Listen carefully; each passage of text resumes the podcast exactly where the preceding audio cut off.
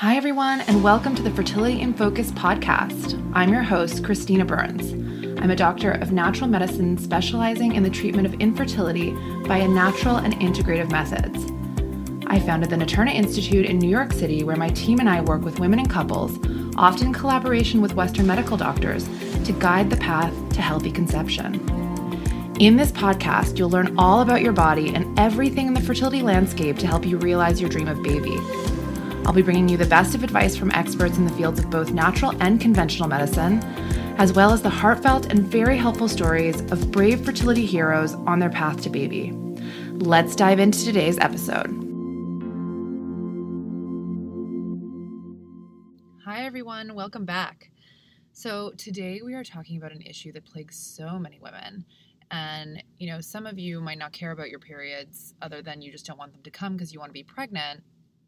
But I figured we'd dive into the issue of painful periods because it's a sign of something going on in your body and it's a sign of something that should be addressed. Because, contrary to what you might hear from your doctor, um, painful periods are not normal and they do not have to happen. They are an underlying sign of inflammation and something that can be corrected in most cases. Okay, so menstrual cramps that can't be explained by a structural defect or a reproductive condition also known as primary dysmenorrhea, occurs at some point in almost half of all menstruating women.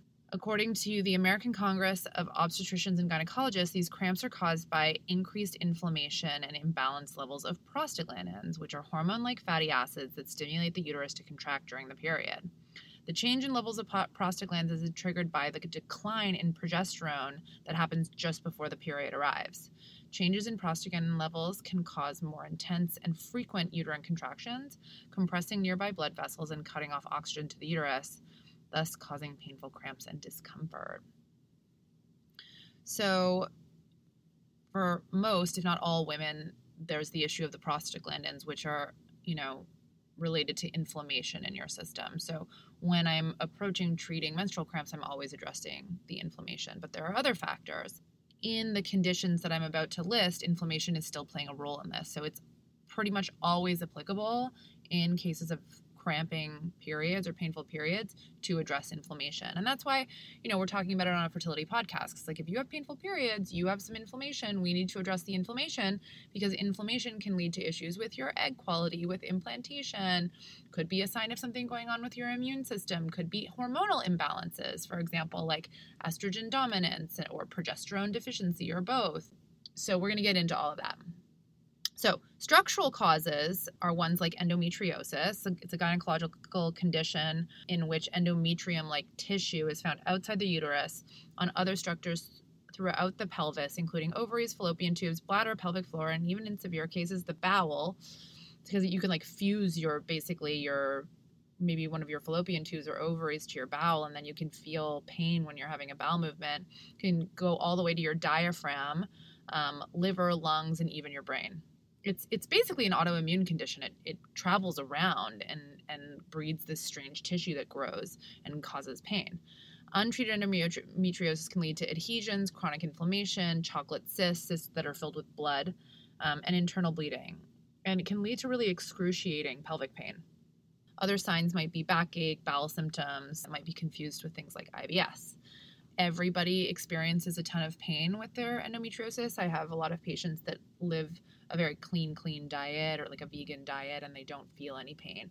So there's this whole kind of epidemic of silent endometriosis these days where it's still causing some issues behind the scenes, but that you don't feel it.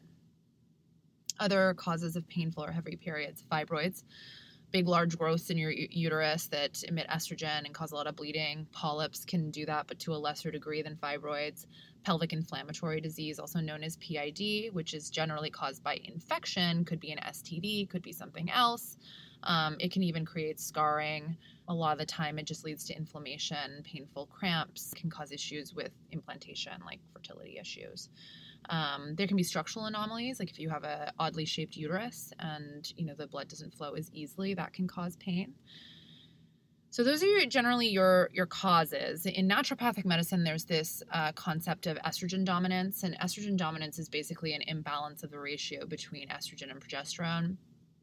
estrogen dominance can lead to like bad PMS symptoms, a lot of rage, mood issues, bloating, like big boobs, feeling like you're wearing a fat suit, painful cramps, like can be as severe as like PMDD, you know, premenstrual dysphoric disorder, where your mood is like really, really dark.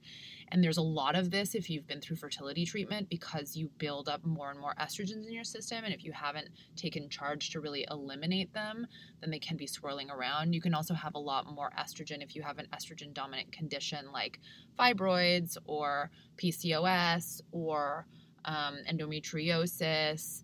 Uh, it's worse with constipation because you excrete estrogens through your bowel movements. It's worse if you don't have a gallbladder or if your liver is not functioning that well because, again, we need to excrete the excess estrogens. Your detoxification systems have to be working well. And if you've done IVF and had a bunch of extra estrogen in your system and it's just kind of hanging around, uh, you're going to have worse PMS, more issues with inflammation. So, Western medical treatment for painful periods is generally like painkillers, birth control, but they're not treating the underlying cause, obviously. So, you know, as you know with this podcast, I'm kind of like, you know, when your body's talking to you, listen, right? Because you can do all the procedures in the world. You go through a bunch of IVFs. If you, a lot of the time, if you don't uh, address the underlying cause, the IVF may not do anything.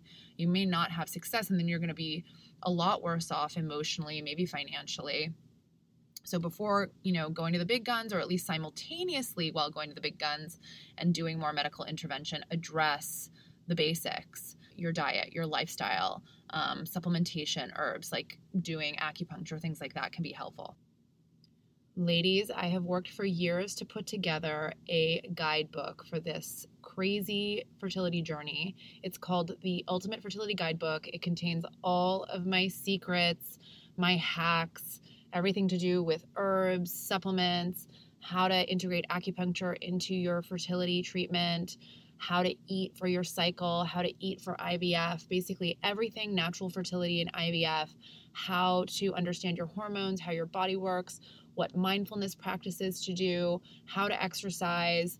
Everything is contained within these 300 pages, and it is now available for sale on Barnes and Noble, Amazon, Target, Walmart, and all the other online outlets and in stores. So, the natural treatment for painful periods is reducing inflammation via the diet. So, removing or reducing inflammatory foods such as processed food, junk foods, fried foods, alcohol, high sugar foods, artificial ingredients, artificial sweeteners, gluten, and dairy it decrease your intake of red meat and incorporate more plant-based protein into your diet such as beans and lentils. Um, and you know especially avoid red meat that's like done on the grill and that's not grass-fed but really red meat should be very infrequent like one or two times a month and in small quantities. Eliminate trans fat. Trans fat is poison. It's like hydrogenated fats um, margarines, things like that. Look on the back of packaged foods, it's often appearing in packaged foods. Um, reduce caffeine and switch to green tea if possible, and other herbal teas like raspberry leaf and nettle, uh, red clover. These are good for painful periods. Reduce sugar, it's everywhere. Look for low sugar recipes or, you know, use uh, more paleo baking and sweeten with like banana and applesauce and maybe a tiny bit of maple syrup or honey uh, use milk alternatives and avoid cow's milk. Uh, we just like the the dairy in this country is just full of hormones and issues, and it's pasteurized. We don't digest it that well. Um, so really, just I would stay away, to be honest, especially if you're struggling with hormonal imbalance. Replace all white refined flour and baked goods with more like whole grains and seeds and healthy fats and things. Like you just don't want a lot of refined grains in the diet incorporate anti inflammatory foods such as uh, an alkaline diet high in vegetables, some fruit, culinary spices like ginger and cinnamon are really great for painful periods. You can also do oily fish, that's anti inflammatory, nuts and seeds. Uh, flax seeds are amazing for painful periods, better if they're ground or if you ingest the oil, keep them refrigerated because their oil is very volatile. Olive oil is good. Ginger is particularly good. Um, there was a randomized placebo control trial looking at the use of ginger for dysmenorrhea, which is painful periods. and researchers used 500 milligrams of ginger capsules three times a day. Uh, and they found that the severity and duration of period pain in the group taking ginger was really amazing. I think ginger is really magical, especially during the period. I will warn you that if you have a heightened appetite, ginger can heighten your appetite more. Supplements magical for this issue. Hands down, my favorite is magnesium. It's basically one of my first prescriptions for period pain. In most cases, the results within even just one cycle are mind blowing. Magnesium helps to regulate muscle contraction and relaxation, including that of the uterus. It's well documented and used for this particular issue. Magnesium, because it's a re- muscle relaxant and we're relaxing cramps, you end up basically just not feeling them as much.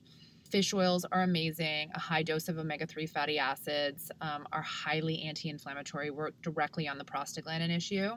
Studies have actually found that omega 3 is better than ibuprofen in the treatment of severe uh, dysmenorrhea or period pain zinc. It is really helpful in terms of being anti inflammatory. It's also good for cases of estrogen dominance. It's good for skin issues if you're getting breakouts premenstrually. But zinc is, an, is a mineral that I would recommend for this. Other nutrients that can be helpful are vitamin B6. You can try um, ground flaxseed for getting your bowels moving well, or some iron triphala. Although magnesium honestly gets your bowels moving so well that that would be, again, still my top recommendation. Exercise produces endorphins and natural painkillers. It also cleans your body, it moves your bowels, helps your liver unload junk. Um, and, you know, this is really any form of exercise. So move your body, move your body, move your body. If you have period pain, you don't have to do hardcore workouts. Just make sure you're at least walking and maybe elevating your pulse and maybe sweating a little bit a few times a week. Um, heat application, I'm sure many of you are just doing this naturally. I especially love heat application with castor oil. That can be amazing. If you put the castor oil, it just reduces inflammation. It can break down growth. It can um, slow down growth or at least reduce the size. So I really recommend that. some herbs are helpful. I honestly find Chinese medicine to be the best, and I like formulas like Xue Fu Zhu Yu Tang, Shao Fu Zhu Yu Tang.